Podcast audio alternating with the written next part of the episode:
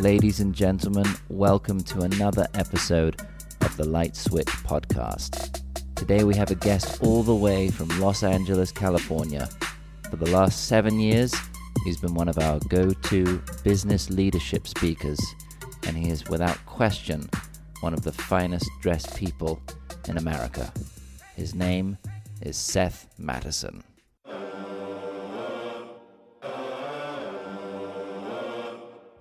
We have a really specific focus, helping high-performing leaders, just like all of you, do one thing: prepare for the future of work. I'm in it just to rewrite history, because I'm in the mood to label us the leaders of the leaders of the new school. You're never going to meet anybody who has more vision, more enthusiasm, Mister Seth Mattison.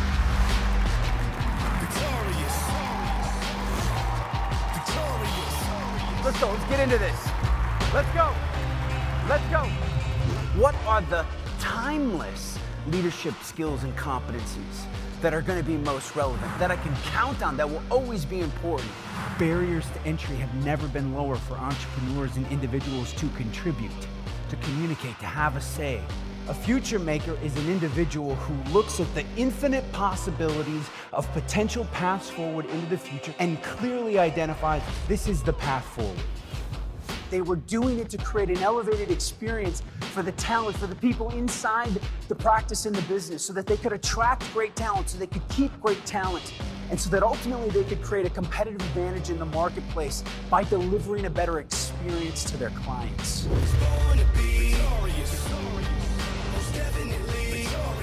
The experience the brand creates for its customers, it mirrors the experience leaders create for their employees. Leadership is about influence and how power gets used, and is it tightly held or is it distributed and allowed to flow so that you can ignite people and a culture around a movement. Fight to give that to your people. Fight to provide that for this community. So how are you, man? How's L A treating you this summer? James, all is well. I, uh, I'm. We're so happy to not be in the one hundred fifteen degree desert heat uh, of Scottsdale, which is where we are the other part of the year. So uh, seventy-five near the beach, sun is shining. All is well in Los Angeles, my friend. Oh, that's great news. The other day I was flying back into Florida, and this girl was was uh, moving on to Phoenix after she changed planes. one hundred sixteen degrees every day. I yeah. Didn't, I didn't know that was possible. I mean, maybe only in London. I mean, yeah, London, London seeing one hundred sixteen. It, it honestly, it's not, it's not every day. We spent last summer there, and um, you know, it's, it's intense, but it's, you know, I grew up in Minnesota, and December, January, February, M- March is like negative ten in Minnesota. So it's really not that much different in terms of extreme. You just, you just sort of adjust your life. So, but I'm obviously, we're very grateful to be in Southern California now. You used to live in L A full time, didn't you? We did. Yeah. We were in L A full time, and uh, just a, a combination of, I wanted a little bit more space, a little more room to roam, and uh, real estate prices, taxes, et cetera. Uh, and we have a business partner that was building an office building and space in Scottsdale. And so the stars just sort of aligned um, from, you know, just phenomenal, great real estate prices. Ta- the state taxes are about half of what it is in California. And our business partner building a great building there. We, uh, we felt like that could be a place we could put down roots. With that being said, Uh, we have a, a media production side of our business as well that my wife runs, and that does require us to spend some time in Los Angeles. So we, we just got a, a small work-live studio space in Playa Vista, which is, you know, now known as Silicon Beach, and we got all the big tech companies right around us. And so uh, it's worked out well for us to be here for the media work and escape during the summer. That's excellent. And how is how are things in Scottsdale? Do you feel as though that's finally a flourishing community for businesses? You know what? That's a it's a great question. There it is a a hotbed for uh, people fleeing California. Actually, uh, some of the statistics last year we learned from our our realtor was that uh, almost forty percent of new home buyers in Arizona are people leaving California coming to the state. Um, and so there's this big influx, and what, what what's coming with that is there's this big wave of entrepreneurs that are are coming there. In fact, Steve Wozniak, who you know started Apple, uh, he has his foundation there, and and his his university WazU, and the WazU Foundation is based in Scottsdale, and we're actually starting to build a relationship there and connect. And a, a much of what they're doing is to sort of encourage and build this growing, you know, uh, community of entrepreneurs that are starting to come out of California and into Arizona. So, you know, just in terms of the community that we've started to make there and the people that are there, uh, it's it's super, super vibrant and growing more and more every single day. I think it's going to be, it'll probably be, in my opinion, like the next Austin. You know, it's not going to be San Francisco. It's not going to be L A, but it'll be a great second tier community uh, for, for entrepreneurs to be able to build and grow businesses. I, I agree. And if Steve is there, there's definitely going to be some excellent restaurants. He is a true gourmand as well. You know, you know, so I, I didn't know that about him, but there are surprisingly just an influx of phenomenal new restaurants that are, are coming into the scene. I mean, it's always been a bit of a hotbed from, you know, just spring break. You've got great, you know, it, it attracts great national and global events and golf tournaments and races, et cetera. Uh, but even just in the last year since we've been there, everybody from Nobu to a number of a big restaurateurs coming out of New York and California are coming into the community. So it's, listen, it's been great. It just, you just need a little break from that summer heat. So Seth, let's get into your subject, which is The War of Work, is your latest book. But you've been doing this now for about a decade, haven't you? Did we first meet at yeah. Balthazar years ago? Oh my gosh, like that's two, right. You were two years in. Oh my gosh, that's right. Yeah, it, it, it's crazy that it has already been, this will be ten years in the business, you know, uh, at, at a clip of, you know, fifty plus events early on. And then now we do between seventy or eighty, you know, live keynote uh, workshop type events every year. And um, yeah, ten years is pretty remarkable. I, you know, when we were meeting, when I first started, I joined and sort of apprenticed under two best-selling authors named David Stillman and Lynn Lancaster, who had written a bestseller back in two thousand two, now almost twenty years ago. David um, has a son called Jonah Stillman, right? That's correct. But you know, that's I just correct. did a deal for David about did a month you? ago. Yeah. Oh, that's phenomenal. Yeah, they're they're fantastic. And David has been, you know, he's a pretty remarkable example of a leader who has continued to evolve and adapt and stay on the, the latest edge of, of the research as, you know, these next new wave of generations continue to roll into uh, the workplace and the marketplace. When he started his company with his business partner, Lynn Lancaster, at the time, it was really just Gen Xers. They were sort of the new kids on the block in the nineties. And to think that now, twenty years later, he has a book, you know, and is doing projects around his son's generation, Generation Z, born between ninety-six and two thousand ten, uh, is pretty remarkable. So I, I, you know, they they gave me their the start, and it was a remarkable experience because what it did for me is It, it, it accelerated my path into the business. You know, it's not that people can't break into this business, write a book, and start to speak on their own. But, you know, I joined a platform with these two authors that were, they were already established. They were already working with all of the biggest bureaus in the world and had big clients. And so not only did I have access to research, did I immediately have credibility speaking alongside them because we introduced interesting offerings into the marketplace of, you know, combination of speakers of boomers and Xers and millennials speaking together, which was sort of unique at that time in the in the mid to late two thousands.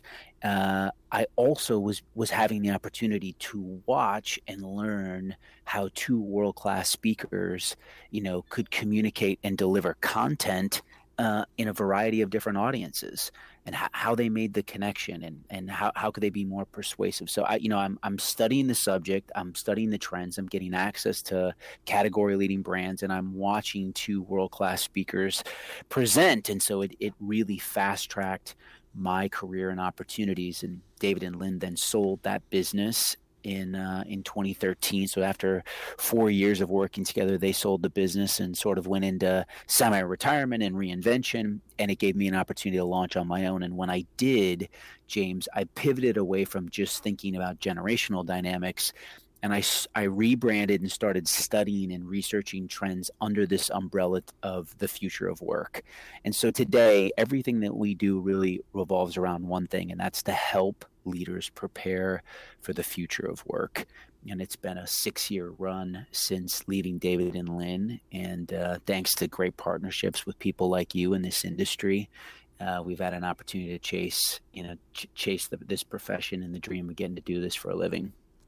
While we're on the topic of that, let's talk to the younger generations right now about the importance of them finding their mentor as they graduate from university and get into the work field. So, how so, important do you think that is? Uh, for so it's it's it's so important. I mean that that was honestly for me that was uh, my, my my greatest ticket, and uh, helped me fast track. I didn't come from a from a family that had deep connections. I grew up in a very small rural community in Minnesota on a farm, fourth generation farm, and had you know a, a beautiful upbringing. But my parents were not people who were connected in the business community by any stretch.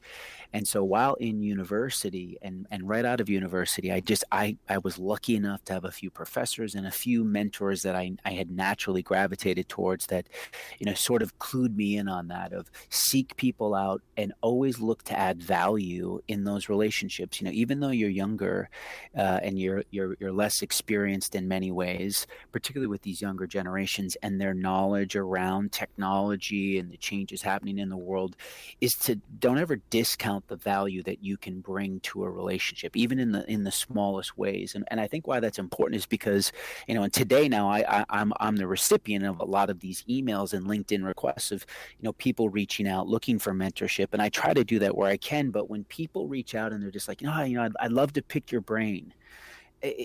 That that that term of I would love to pick your brain is just the absolute worst request you can possibly make, in my opinion. It sounds very intrusive and rude. It's just like, you know, it's like, yes, please let me take time out of my day to, you know, advise, consult, and give guidance um, f- for you for free. And, and and again, it's not that I don't look to do that for, you know, for, especially for young people that are coming up, but the way people often approach that, uh, I think is just so misguided. You know, any any way you can you can lead with value. Again, even as a young person, of like, if you do just a little bit of research on an individual, find out what they're maybe what they're working on, where they work, the industry. Maybe there is something. Maybe there's a connection you can make just by the attempt of trying to lead with value instead of coming right with like, you know, can I can I buy you coffee and pick your brain? I think you're going to be much more effective in, in being able to start those relationships. And um, that's a much more effective strategy, A. But B, to your point, starting out, uh, mentors will be the key to your success, because not only are they, are, are they going to, you know, teach you and, and, and give you guidance around all of the pitfalls and mistakes that they've made, but they also, you know, more than likely have built relationships over the years of they know someone who knows someone that might be able to help you find your way. So it's critically important for those younger generations coming up. You don't talk about communication through the ranks anymore. And I know you, you did start in that, talking about millennials, and that's kind of when you were a lot younger. But today, what's the what's the Seth Mattison elevator pitch for your keynote speeches? So it it, it, do, it does go back to, to that, that statement I made earlier of helping leaders prepare for the future of work. And obviously that's a larger umbrella, but you know when when we break that down, what that looks like is is helping leaders think through, number one, what are the the the, the skills and competencies that they're going to need to be developing in order to future-proof themselves and their business as they think, you know, three years, five years, ten years out. I always say we're, we're looking more what I would call near future observations.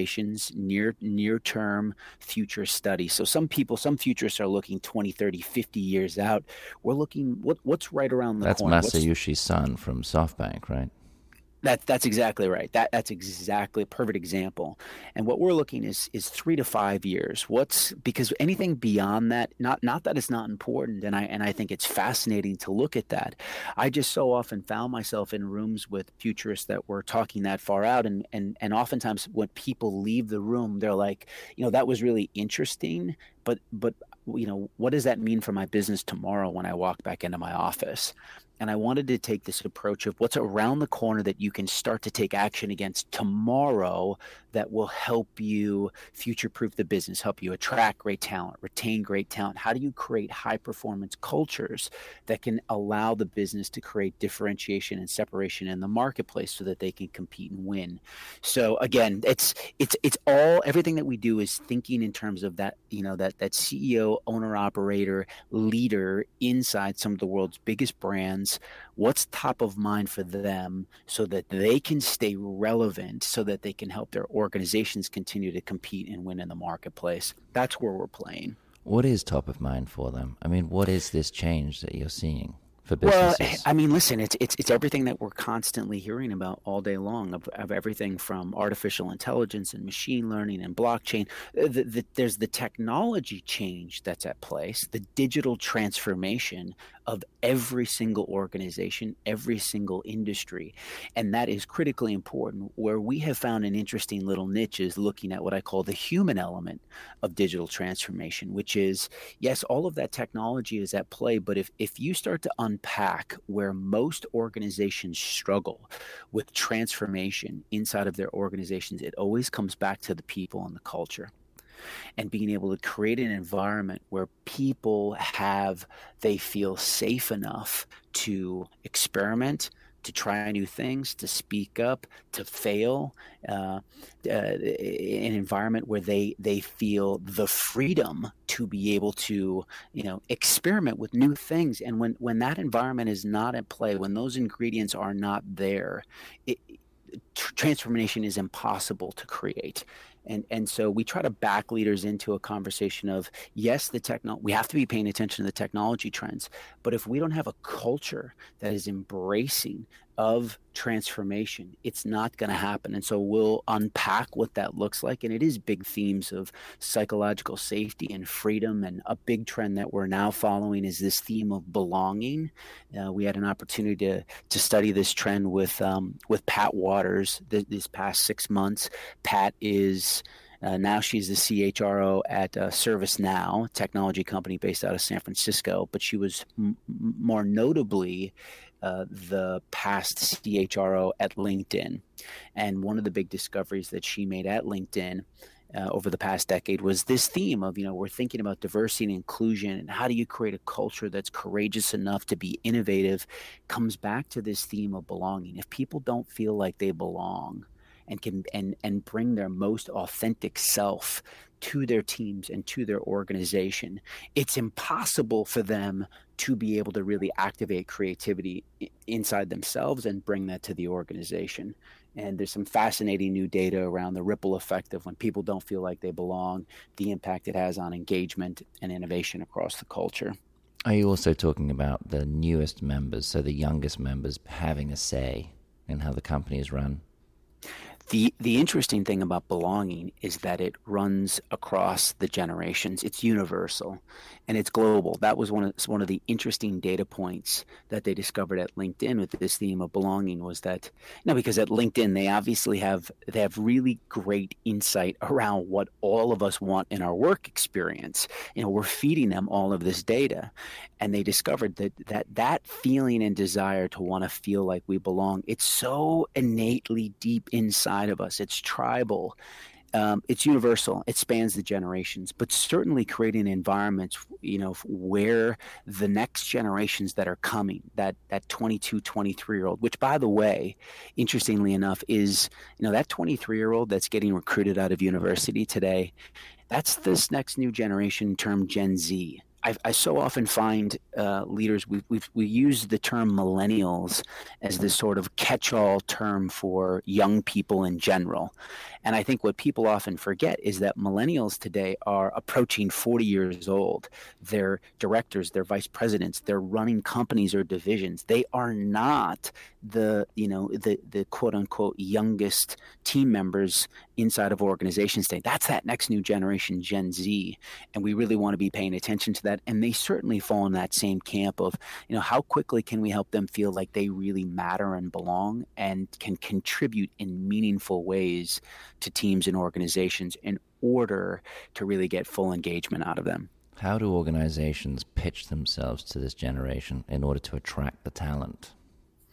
It's a, it's a great question. One of the biggest things they have to do is, it, much like individuals, organizations, you, you have to know who you are at your core, you know, y- your values, your ethos. Who are you and what are you about? What is your value proposition, uh, your vision for where you're trying to go in the world? And, and I think the challenge that many organizations fall into is that they use buzzwords or terms that they think are going to appeal to not only the younger generation, but just a marketplace of talent. But then the second people actually step into the organization and start to experience the culture, they feel this massive gap, this massive divide between what they said they were and what they really are.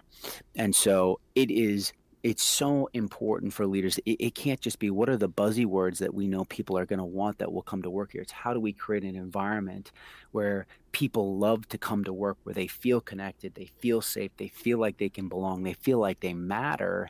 And the, I always tell people the greatest recruiting tool you have are your current employees, your current team members. Because if you take care of them, if you create exceptional experiences for them, they will be the loudest asset, the you know the the loudspeaker to the marketplace of talent to come and work there. In fact, when you when you encounter most great places to work, you know they don't have to they don't have to spend a lot of time on their recruiting efforts because they they've created this sort of ripple effect into the world that people want to come and work there. And that's possible for everyone. That that that's not only true for the Apples and Facebooks and et cetera of the world. That any organization can create that with intention and focus. What about the concept of a corporation doing good for the world? I mean, well, isn't that something that really appeals to the younger generations now? Because they're not really looking for the the big corporate seat anymore one day with the, with the salary and the big bonuses. They want to be doing something for the planet or for humanity. They they definitely do, uh, and that was true for millennials, and we do see that with Gen Z. Although, interestingly enough, if you look, if we if we really look at the data and break it down, because Generation Z, one of the big uh, influencing factors shaping their personality and their lives was the economic recession of two thousand eight. And and so one of the big differentiations between Gen Z and millennials is that Gen Z grew up in an environment uh, where th- nothing was promised, nothing was guaranteed, that many of them saw their older siblings underemployed, you know, four-year degrees, working at Starbucks or, you know, coffee shops, not being able to get full-time employment. And so while they still have that idealism of wanting to make a positive impact on the world, there is also a, a, a realistic side of them, a safety side. Side of them that says, you know, find a good, secure company, a good job where, you know, you know that you're going to be taken, quote unquote, taken care of. Um, that doesn't mean that they don't also want to do good for the world. And and to bring that back specifically to your question of what about a corporation and the ethos and mindset of, of not only being about making a profit, but, you know, being good to the world at the same time. And of course, that is a, a phenomenally in, important and powerful concept. The the realist of, in me, though, says pushes back on that, and that while lots of organizations like to tout that, very, very few live it all the way through. And I think it's virtually impossible for publicly traded companies to be able to fully live that ethos, simply because at the end of the day, the, the, unless you're you have a leader like Jeff Bezos, who literally tells the street, you know, you can think and do whatever you want, but these are the decisions that we're going to make. Um, they have to listen to the street, and and what the street wants is growth and profit at all costs. And and so when you start to break down decisions that will get made of, does this take into consideration and account for the well-being of our community, the well-being of our pro- of our of our planet? Uh, they will not trump profits in a publicly traded organization. I think leaders that are in that position have one of the most difficult tasks in the world today, if they have that that heart posture and that spirit, and that ethos of wanting to be able to do good and do well at the same time. And that must have been a, a big demographic shift that you've seen over the last three years, because I know five years ago, the millennials were all about doing something for the planet. And you had those social entrepreneurs breaking out all over the place. But I think that trend may be slowing down. Is that what you, is that what you're seeing? Yeah, it, well, it, it's, in, it's an interesting phenomenon. Even with millennials, as, as millennials have aged, uh, you know, there there is this this interesting thing that we trend between life stage versus gener you know generational behavior. Life stage will influence and impact every single generation. What we mean by that is you may have a generation like millennials that were incredibly idealistic and, you know, want, I, I, I want to go to an organization where I can find meaning and purpose and that they do good in the world. And that sort of youthful spirit, you know, really followed them into the workplace. And of course, organizations responded to that. And it's not that it's been completely wiped out, but, you know, ten and fifteen years later, when there is now a mortgage and there There are, you know, the family is growing and there are mouths to feed, and individuals have to make a choice of, do I go to work for an organization that maybe it doesn't, it, you know, it doesn't light me up. It's not my, my biggest passion. And maybe, you know, they're not the most socially conscious organization in the world, but it, but it provides security for myself and my family. And, and unfortunately at this exact moment, like I have to be willing to, uh, you know, accept that. That is certainly a trend that is forming. And, and unfortunately, you know, th- that's a reality that every generation, every individual faces as they move through these life stages. And so I think we're seeing a little bit of that effect as the millennials are coming of age and moving through this, you know, family having expansion life stage. I want to talk to you about something you said to me three years ago, which is, James, my biggest problem when I'm doing a speech is I'm in competition with the iPhone. And this mm. is what every, the biggest danger is that people are going to tune mm. out, start checking yeah. emails and text messaging and things like that during your yeah. speech. Yeah. I look around today, wherever I am, and every young, you know, I'm talking under eighteen, young person in the restaurant or on a plane, wherever you are, they're just looking at a screen. How is this going to affect the world going forward in twenty years? Is everyone just going to be tuned out, no conversations, no human interaction actually happening anymore?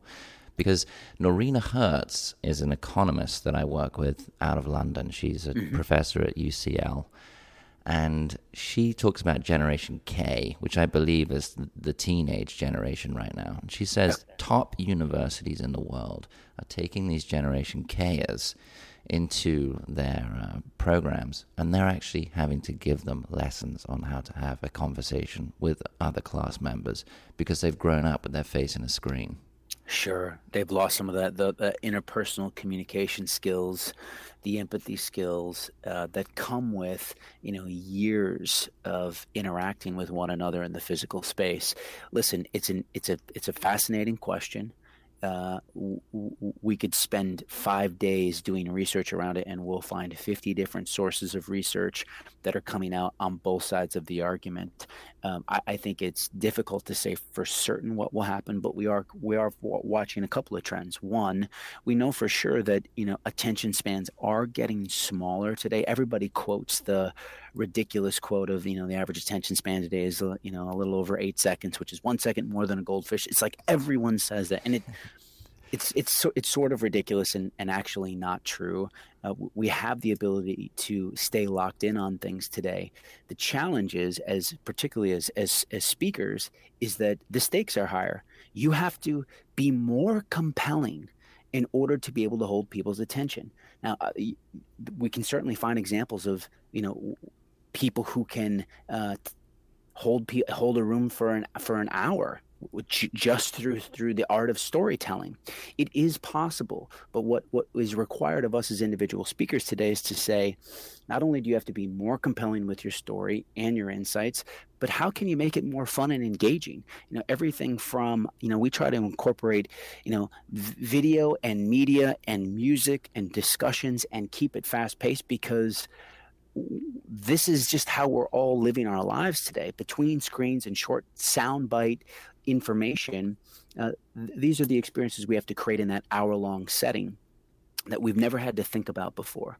In terms of new skills being developed, to your point about organizations needing to train these younger people that are coming in how to leverage up and, and, and level up their their interpersonal communication skills, it's absolutely true. But, you know, when we roll our eyes at that, I always remind people it's really no different than, you know, over the past twenty-five years when we had to train previous generations up on how to use technology. How do you use the computer? How do you use this new system? Younger generations are coming in today. You don't need to train them up on how to use the, you know, your computer systems. In fact, most of our uh, uh, systems that our organizations are run on, young people will come in and instantaneously know how to operate that. They don't need to be trained on that. What they need to be trained on, and we didn't make a big deal out of training previous generations up on technology. It was like, of course we do. They don't have these skills. And, and and I find with our clients, the organizations that fully embrace in that sort of onboarding process and, and early skill development for the young people that they bring in, they're just like, of course, yeah, like we're going to help them beef up some of their – it's not that they don't have the capacity to be influential and have great communication skills. Uh, we're just going to have to train that up a little bit. And when we fully embrace that and don't try to fight that, we create an environment that feels more open, welcoming, and and ultimately creates uh, more high-performance teams by embracing that. Let's get back into your uh, speaking and, and how your book really propelled that. Do you, what changes do you see, just talking to other speakers out there right now, if you write a book, what changes can they expect in their business? You know, it's an interesting conversation.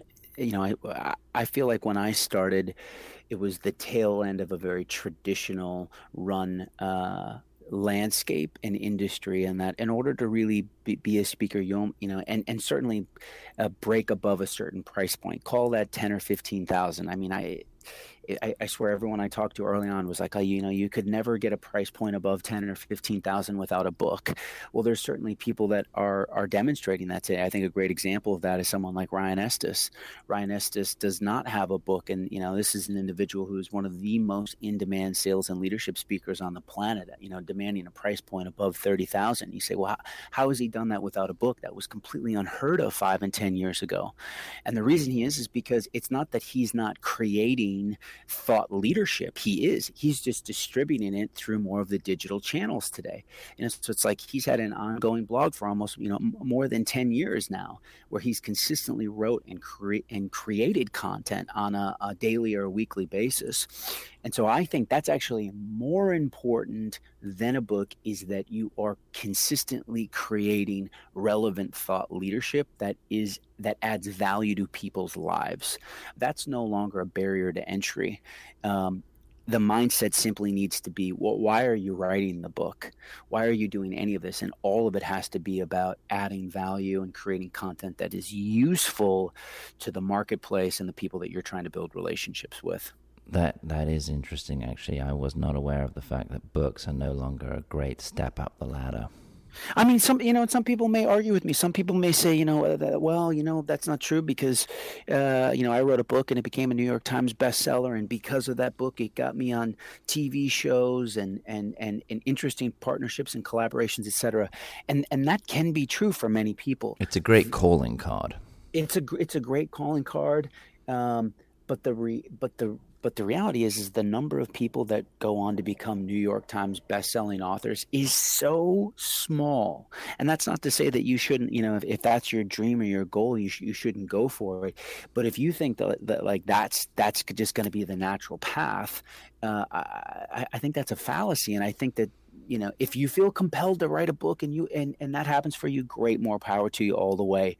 Uh, but more importantly, we just need to be rooted in this mindset of how do I create value and serve my marketplace in the, in the highest way possible. Seth, before we wrap up this, I want to ask you about your personal presentation, because the content and all of that is, is great. And I think a lot of people out there trying to become speakers have a great message. However, you are probably the most stylish guy on a stage. And I frequently get, I frequently get, I get complaints from audience members. He's not even wearing socks in a suit. Who are your top designers that you go to? Where do you get your ideas from? You are, you're so funny. That, that, thank you for acknowledging that. You know, it is sort of a, a part of y- your your brand statement. You know, if if you, if you look good, you play good, and if you play good, they pay good, as Deion Sanders would say. Um, I I have fallen in love with a, a suit brand, uh, a, a maker called Isaia, which is I S A I A, an Italian suit manufacturer, uh, tailor. And um, it just, you know, it's a combination of it. Just, it just it fits right. It's fun. They've got great patterns, great fabrics. And you try to find this balance in that you don't want whatever you're wearing to be a distraction to your audience. It is a happy medium of you wear something that makes you feel confident and fun and, and ready to go deliver at the highest level, but simultaneously not something that, you know, I don't want the audience to be looking at my jacket or that shirt and to be so distracted by that because it's a crazy color or a pattern that they can't hear the message I'm trying to deliver. Interestingly enough, over the years, like it has sort of become a little bit of a a calling card, and people sort of expected, like, oh, you know, it was good. I was curious what you were going to wear, and it became this thing that I never expected it to be in the beginning. And now it is part of your real brand. I love it. It looks great. Thank you. Seth, thank you so much for coming on the show. James, thanks for having me. It's been a blast. You've been listening to The Light Switch Podcast, hosted by me, James Robinson. Please feel free to share this and other episodes on your social media. And why not follow us on Instagram? Our handle is at Robinson Speakers. You can also find us on LinkedIn, Twitter, Facebook, and why not subscribe to the Light Switch newsletter and follow us on Apple Podcasts so you never miss an episode. Thank you again for your support and, of course, for listening. I hope you found it interesting.